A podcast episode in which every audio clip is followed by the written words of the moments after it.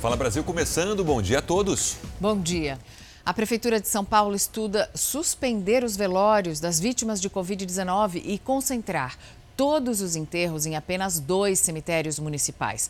Vamos falar com a repórter Maria Carolina Paz para saber qual é a intenção da Prefeitura com essa medida. Maria Carolina, bom dia. Dia para vocês, a todos que nos acompanham aqui no Fala Brasil. O objetivo dessa, medi dessa medida seria o seguinte: facilitar o transporte, a logística dos corpos e também concentrar o trabalho dos sepultadores em dois cemitérios municipais. O da Vila Formosa, de onde eu falo no momento, na zona leste da capital paulista, e o São Luís, na zona sul. Vale ressaltar que essa medida está sendo estudada, só vai ser colocada em prática caso o número de enterros continue aumentando e também o de sepultamentos ultrapasse a média diária de 400. No dia 30 de março, essa média ficou em 419, mas no começo de abril, desde o comecinho, essa média vem caindo, agora está em 326. A gente fica aqui na expectativa que os sepultamentos em decorrência da Covid-19 diminuam cada vez mais. Mariana, volto com você. Notícia que acaba de chegar: um problema no metrô do Recife provocou transtornos para os passageiros hoje de manhã. As estações tiveram que ser fechadas e, claro, muita gente se aglomerou. O problema foi na linha sul do metrô, que atende moradores do Recife e também de Jaboatão dos Guararapes. Dez estações estão de portas fechadas e os passageiros eles tiveram que buscar uma outra alternativa para chegar ao destino. Muita gente aqui está tentando chegar ao trabalho já com um horário bem apertado. Algumas pessoas estão atrasadas. A saída para elas foi pegar um ônibus. Nós falamos de um terminal integrado e aqui a gente percebe que as filas elas são longas demais e toda vez que um ônibus chega é um maior tumulto. Tem aglomeração para subir no coletivo e esses ônibus eles saem daqui lotados. A Companhia Brasileira de Trens Urbanos, a CBTU, ela disse que aconteceu um problema no sistema que fornece energia para o metrô e que técnicos estão no local para tentar solucionar esse problema o mais rápido possível, mas por enquanto ainda não há uma previsão para que a linha sul volte ao normal e os passageiros, ó, eles precisam ter muita paciência. De Jaboatão dos Guararapes, Bruno Araújo. A nova rodada do auxílio emergencial começa a ser paga hoje. A repórter Anabel Reis tem os detalhes para a gente ao vivo do Rio. Anabel, bom dia. Quem vai receber nesse início?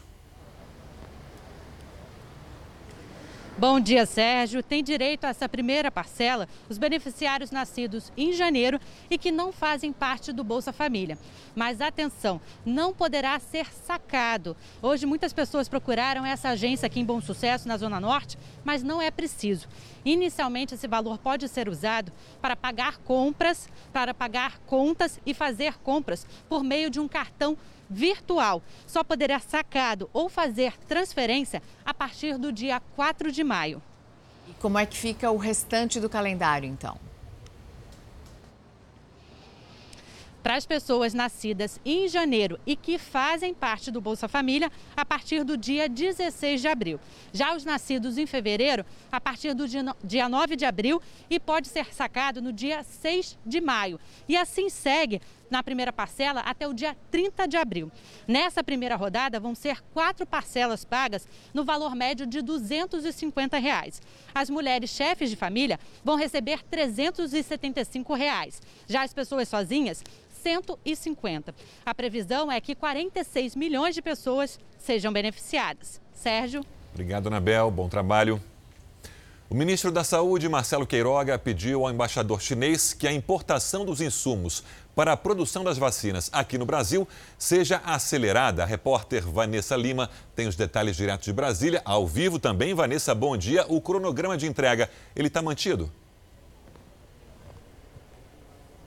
Está sim, Sérgio. Bom dia para você. Isso segundo o diplomata chinês. A China é um dos maiores fabricantes de vacinas e do princípio ativo usado na fabricação dos imunizantes. E o Brasil só deve produzir os próprios insumos a partir de janeiro de 2022. Com o início da campanha de vacinação contra a gripe na semana que vem, o Instituto Butantan deve entregar 10 milhões de doses, menos da metade da remessa de março. Já a Fundação Oswaldo Cruz deve entregar entregar 18 milhões e meio de doses da vacina contra a Covid-19, isso até o dia 1 de maio. Vanessa, hoje o presidente Jair Bolsonaro dá posse a sete ministros. É isso, Mariana. O evento acontece daqui a pouco aqui no Palácio do Planalto. Entre eles está o ministro da Saúde, Marcelo Queiroga, e outros seis ministros nomeados na semana passada. São eles: General Luiz Eduardo Ramos, na Casa Civil, Anderson Torres, no Ministério da Justiça e Segurança Pública, General Braga Neto, no Ministério da Defesa, o chanceler Carlos Alberto França, no Ministério das Relações Exteriores, Flávia Arruda, na Secretaria de Governo e André Mendonça, na Advocacia Advocacia-Geral da União. Mariana. Obrigada. E o Senado vai votar hoje a prorrogação do prazo para entrega do imposto de renda. O projeto que adia o prazo para o dia 31 de julho já foi aprovado pela Câmara dos Deputados. A mudança, que acontece por causa do agravamento da pandemia, depende agora somente da aprovação dos senadores. Um outro projeto propõe a prioridade da restituição para os profissionais da saúde e para aqueles trabalhadores que ficaram desempregados durante a pandemia e ainda não conseguiram voltar ao mercado de trabalho. A polícia ouviu uma nova testemunha no caso Henri, é uma ex-namorada do vereador Jairinho, padrasto do menino e investigado pela morte. A mulher confirmou que a filha, na época com quatro anos, era agredida por Jairinho. Com o rosto coberto, a ex-namorada do vereador Dr. Jairinho chegou à delegacia no centro do Rio para prestar depoimento. A cabeleireira, de 31 anos, teve um relacionamento de dois anos com Jairinho.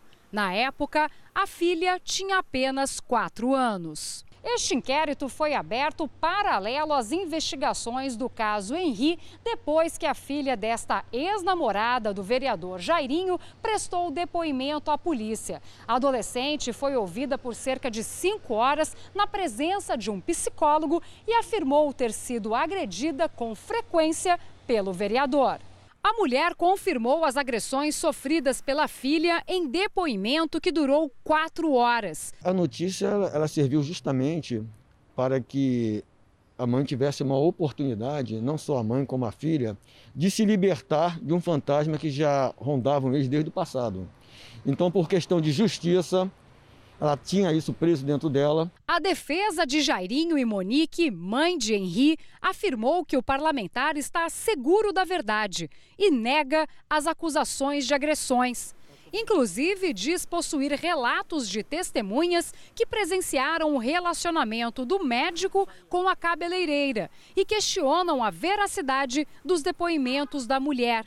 Jairinho e Monique passaram da condição de testemunhas para investigados. A polícia agora aguarda o laudo da reprodução simulada que foi feita dentro do apartamento do casal. O documento deve sair até o final da semana. A polícia ouviu o pai e a irmã da esposa de um promotor morta dentro de casa em Belo Horizonte. Ele foi preso suspeito de assassinato. O promotor nega o crime e disse que a mulher dele passou mal depois de se engasgar quando foi tomar um remédio. O pai e a irmã gêmea de Lorenza foram ouvidos na sede do Ministério Público Estadual. André Luiz Garcia de Pinho foi preso no domingo, quando estava em casa com os filhos neste prédio de Belo Horizonte. Lorenza morreu em casa na última sexta-feira. O marido nega o assassinato e alega que a mulher passou mal ao se engasgar com um remédio. Fez o que qualquer um de nós faria: encaminhou uma ambulância né, com um médico e uma enfermeira. Uma menina de 40 anos se engasgar e morrer foi. Nós achamos estranho. Não sei o que, que houve. Estamos aguardando o laudo. O velório de Lorenza chegou a ser marcado pelo promotor e o corpo seria cremado. Mas, diante das suspeitas de feminicídio, a Polícia Civil requisitou o corpo e o removeu para um instituto médico legal. Quem vai dizer como minha filha foi morta vai ser o laudo do IML. Mas eu quero saber como minha filha foi morta. André Pinho integrou a Promotoria de Combate ao Crime Organizado por sete anos e saiu em 2015. A atuação nesse período teria motivado uma série de atentados contra ele e a família. O carro em que estavam foi atingido por um tiro e um ano depois Três homens colocaram fogo no veículo. Lorenza chegou a ser espancada, junto com o marido, por desconhecidos. Já colocaram fogo no meu carro, já metralharam a porta do meu prédio, tudo quanto é tipo de agressão eu já sofri. Os cinco filhos do casal são menores de idade. O pai de Lorenza esteve na promotoria da infância e da juventude e aguarda uma decisão sobre o futuro dos netos. Nós somos seguidores do que a justiça determina e não prejulgamos ninguém. Goiânia começa hoje a testagem para a Covid-19 em crianças e adolescentes entre 2 e 18 anos. Os exames serão feitos no sistema drive-thru. Nessa modalidade, não será necessário fazer o agendamento, mas os pais e responsáveis precisam seguir algumas regras. Só será possível fazer o teste gratuito quem estiver regularmente matriculado em uma escola e é preciso estar acompanhado dos pais ou responsáveis. Ao todo serão feitos cerca de 5 mil exames gratuitos entre os dias 6 e dia 10 desse mês. A amostra será colhida através de um furinho na ponta do dedo. O resultado é rápido e deve ser liberado em cerca de 20 minutos. Caso o paciente teste positivo, a pessoa será encaminhada para outra triagem para que seja feito um novo teste, nesse caso, por meio do cotonete. Essa médica explica a importância do exame da Covid-19 ser feito em crianças e adolescentes. Vários estudos têm mostrado que nessas faixas etárias a doença pode cursar de forma assintomática.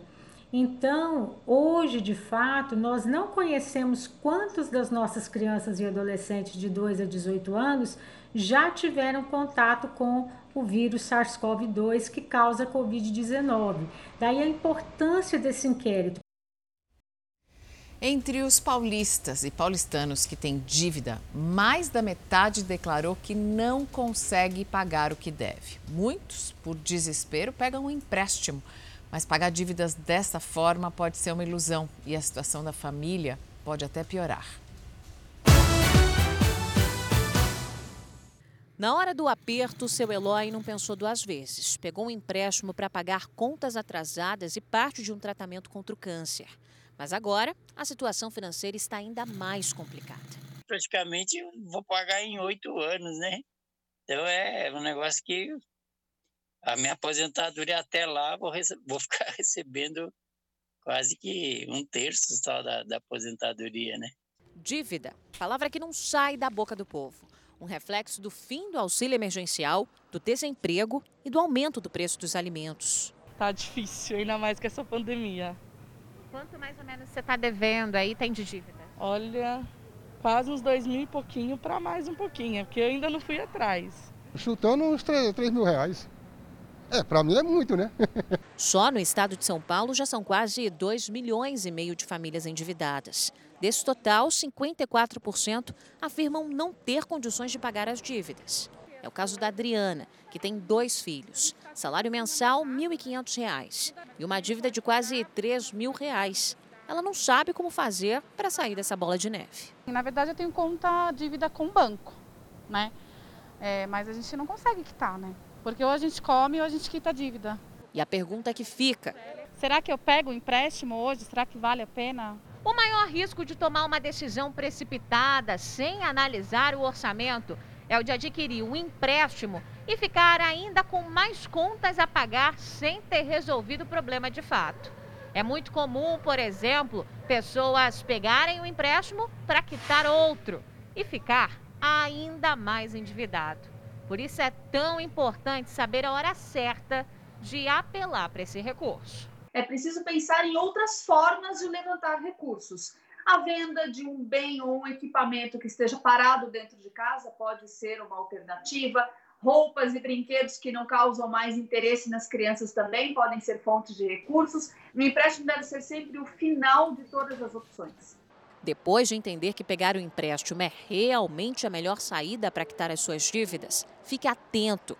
Faça um mapeamento de todos os gastos, avalie o objetivo do empréstimo, para que precisa do dinheiro e quanto exatamente. O próximo passo é pesquisar bem a instituição financeira para escolher as melhores taxas. E o principal, planejar o pagamento das parcelas. O que a pessoa precisa decidir antes de assinar qualquer tipo de contrato é se há capacidade de pagamento dessa parcela, entendendo que o empréstimo pode sim dar um alívio no orçamento mensal dessa pessoa, mas se não houver a capacidade de pagamento futura, é só mais uma gota para esse balde transbordar, transbordar no futuro. Foi assim que o Marcos conseguiu sair do vermelho.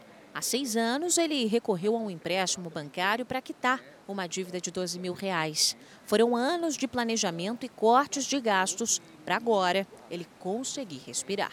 Eu quitei e aí a questão é não fazer mais, né? Aí a gente quebra todos os cartões, organiza tudo para começar tudo do zero. O Supremo Tribunal Federal deve decidir amanhã sobre as celebrações religiosas presenciais.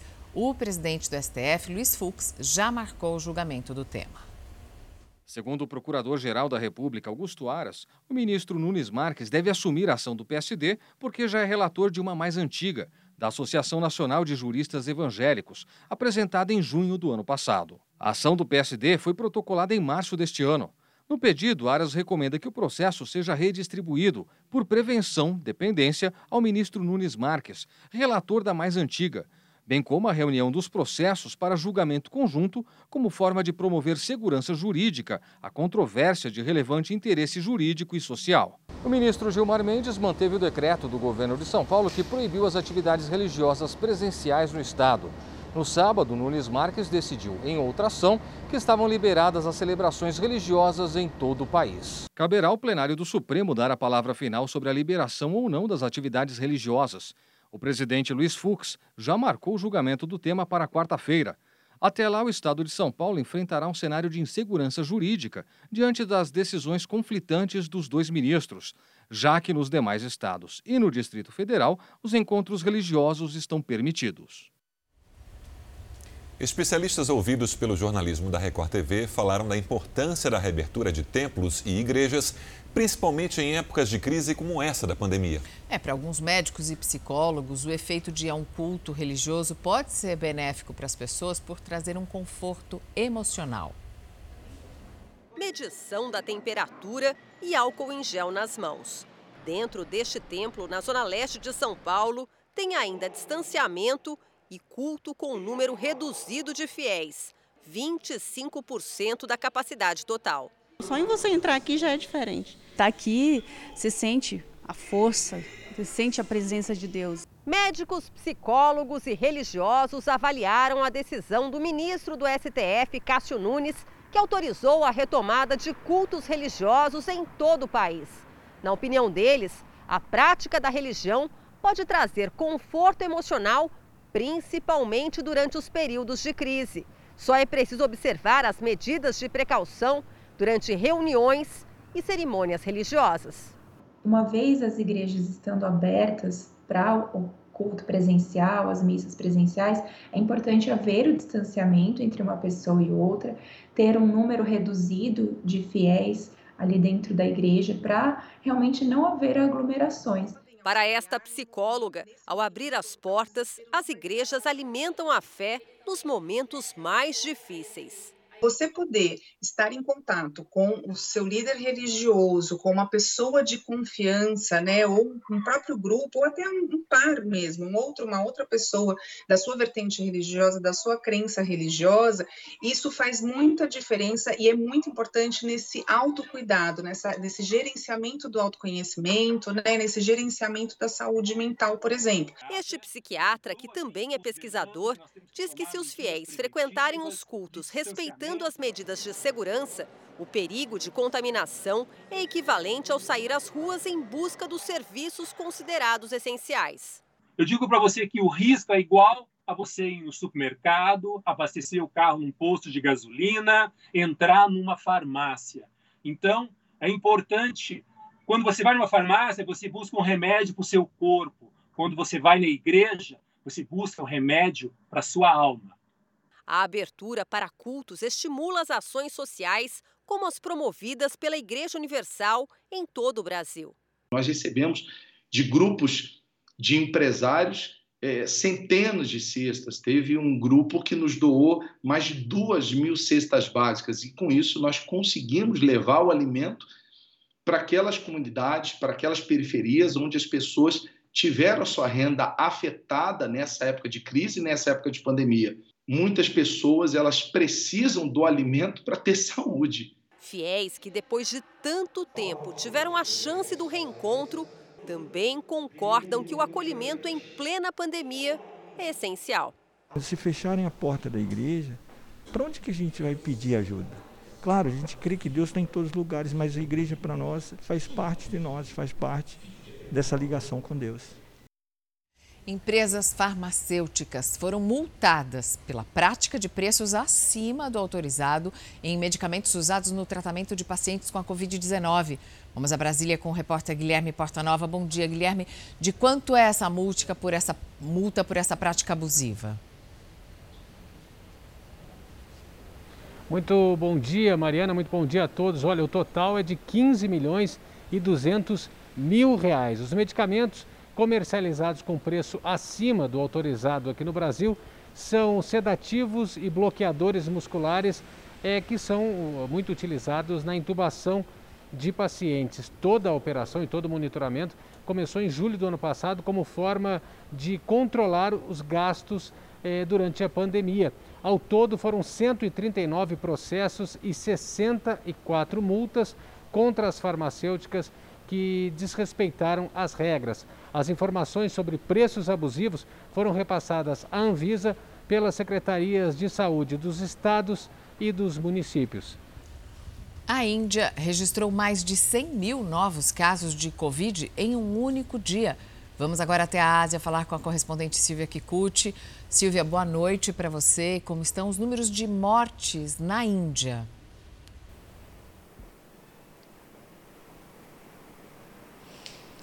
Bom dia a todos que acompanham Fala Brasil. Apesar de ser o maior pico de infecções desde o início da pandemia, a Índia registrou 478 mortes nas últimas 24 horas. A situação mais preocupante é com o estado de Maharashtra, que representou 57% dos casos de todo o país nas últimas duas semanas. Até agora, a Índia acumula 12 milhões e 686 mil casos, o maior número depois dos Estados Unidos e Brasil. Aqui no Japão, os casos também vêm aumentando. Duas províncias registraram recordes de infecções. Uma delas foi Osaka, com 719 casos confirmados hoje, o maior número desde que o estado de emergência foi suspenso em 21 de março. Tanto Osaka como as províncias de Hyogo e Miyagi estão seguindo medidas restritivas. Os restaurantes precisam fechar até 8 da noite e os moradores são incentivados a permanecer em casa para evitar aglomerações. Segundo os especialistas, as novas variantes do coronavírus podem desencadear uma quarta onda da pandemia, não só no Japão, mas na vizinha Coreia do Sul, onde as infecções também têm aumentado. Voltamos com vocês no estúdio. E por conta da pandemia, a vizinha Coreia do Norte desistiu de disputar os Jogos Olímpicos em Tóquio. A ilha turística mais popular da Tailândia se prepara para receber turistas internacionais. Phuket iniciou o programa de vacinação em massa dois meses antes das outras regiões do país. É, é uma das facilidades de ser uma ilha, né? Além de ter um aeroporto internacional exclusivo, os turistas vão poder circular livremente por Phuket, sem colocar em risco o restante da população da Tailândia. A correspondente Silvia Kikuchi é quem contou essa história para gente. Nada como praticar esportes aquáticos aproveitando a brisa do mar. Ou fazer um lanche gostoso olhando a praia. E curtir uma balada à noite, se o fôlego permitir. A partir de julho, os turistas vão poder voltar para a famosa ilha de Phuket, na Tailândia. A condição é uma só: estar vacinado para a Covid-19 e nem vai ser preciso fazer quarentena.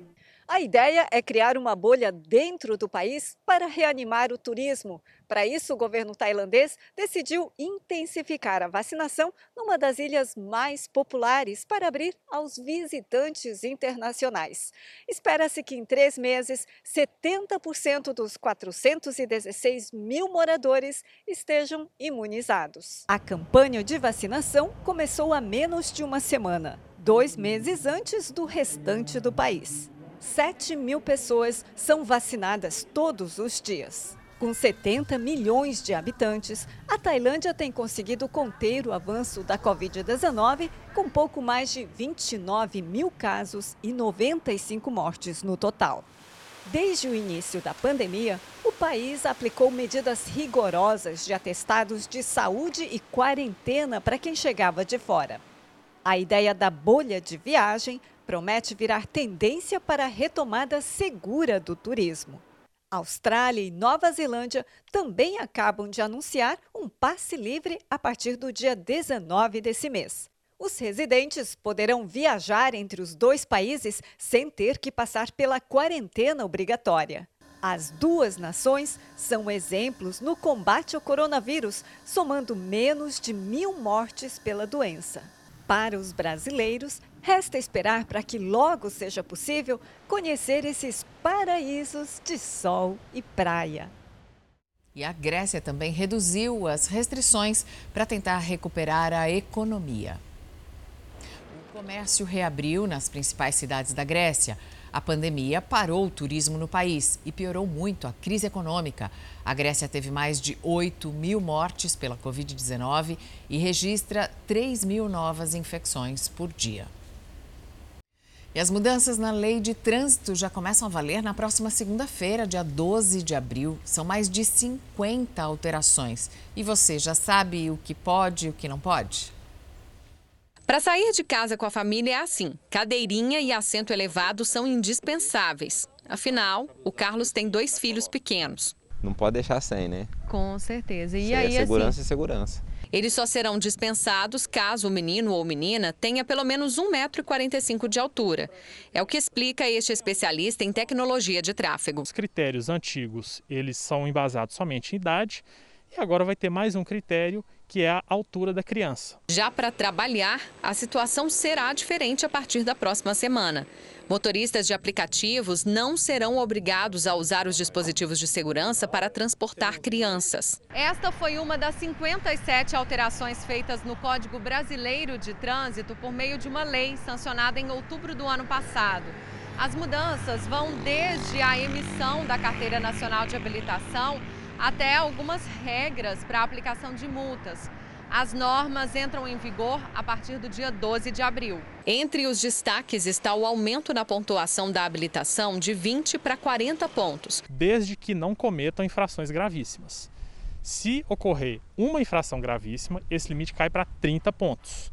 Se ocorrerem duas ou mais infrações gravíssimas, esse limite cai para 20, como é hoje. E aí a pessoa perde a carteira mais rápido, por assim dizer. O prazo para renovar a carteira de motorista também sofreu alterações para algumas faixas etárias. Pessoas que renovarem sua habilitação depois do dia 12 terão novos prazos. Os prazos até então, que das pessoas que já têm sua carteira, continuam os mesmos. Quem renovar depois do vigor da lei, os prazos serão de 10 anos para motoristas até 50 anos, 5 anos para motoristas entre 50 e 70 anos e acima de 70 anos, validade de 3 anos.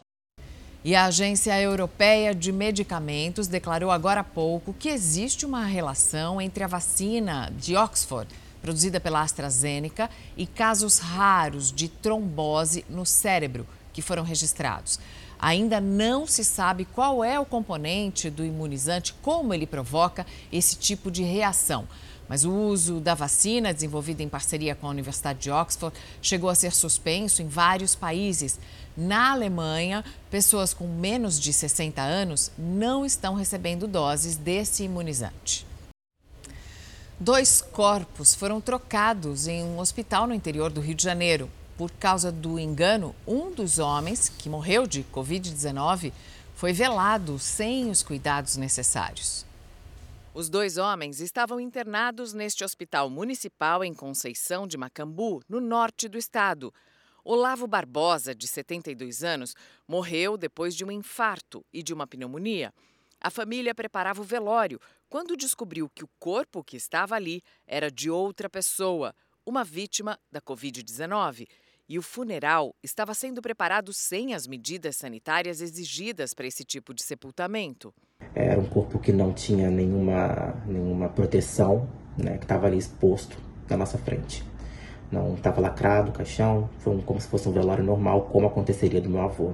A Prefeitura de Macambu informou que está investigando o caso e que todos os que estiveram presentes no velório serão monitorados pela vigilância epidemiológica. Aumentou o número de pessoas que procuram cursos para turbinar o currículo durante o isolamento social. E nem é preciso gastar dinheiro, porque a internet oferece muitas oportunidades de graça. Se há pressa para arrumar um emprego, é fundamental turbinar o currículo, mesmo sem sair de casa. A dica é deste especialista em empregabilidade. Hoje a gente vive, até em função da pandemia, o que a gente chama de economia do conhecimento digital. E a economia do conhecimento digital ela é extremamente democrática. Por quê?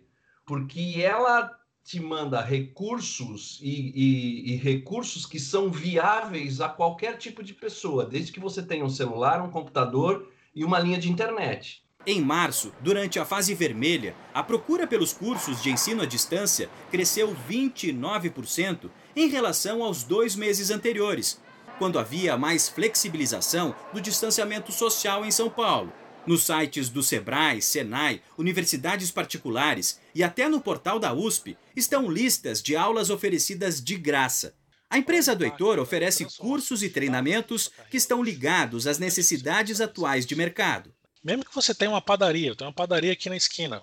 A forma de você chegar nos clientes mudou. A forma de você abordar os clientes mudou. A forma de você vender está mudando. Então, agilistas, agile coaches, esses caras são necessários desde a padaria até a IBM. Ele sugere ainda ficar de olho nas lives gratuitas dos especialistas. Então, isso é transformação digital, né? Então o acesso à informação ele está muito barato hoje.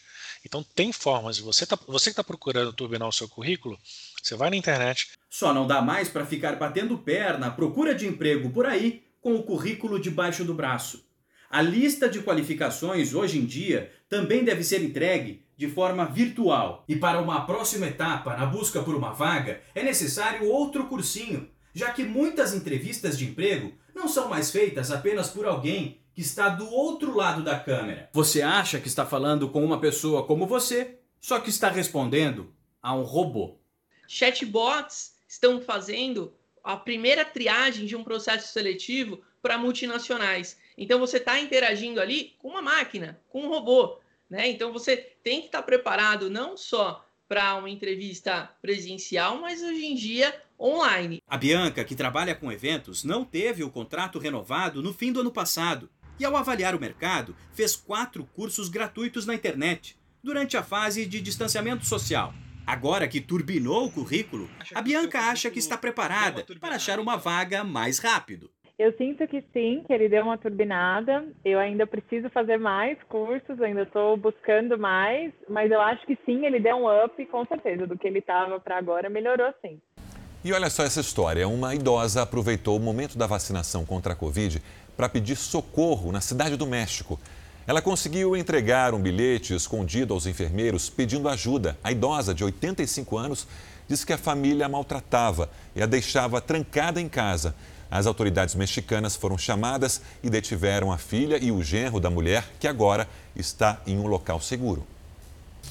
Uma construtora está dando um incentivo para os funcionários criarem o hábito de ler na Itália. Eles têm que ler um dos livros indicados em uma lista com 60 obras e depois têm que apresentar para os colegas os pontos mais relevantes da leitura. Os funcionários, a maioria pedreiros, recebem o equivalente a quase 670 reais por livro lido. E para aumentar a disputa do bem, os donos da construtora prometeram dobrar o valor se o colaborador ler e apresentar mais de três obras. 100 euros por livro? Que delícia, Não, né? coisa- Receber para fazer uma coisa tão Coisa bacana. boa, né? E a venda de livros aqui da pandemia aumentou bastante também. Notícia boa, né? Mais de 40% no ano Faço passado. parte dessa estatística e ajudei a aumentar esses números. Também. Fala Brasil termina aqui. Um bom dia para você. Fique agora com Hoje em Dia.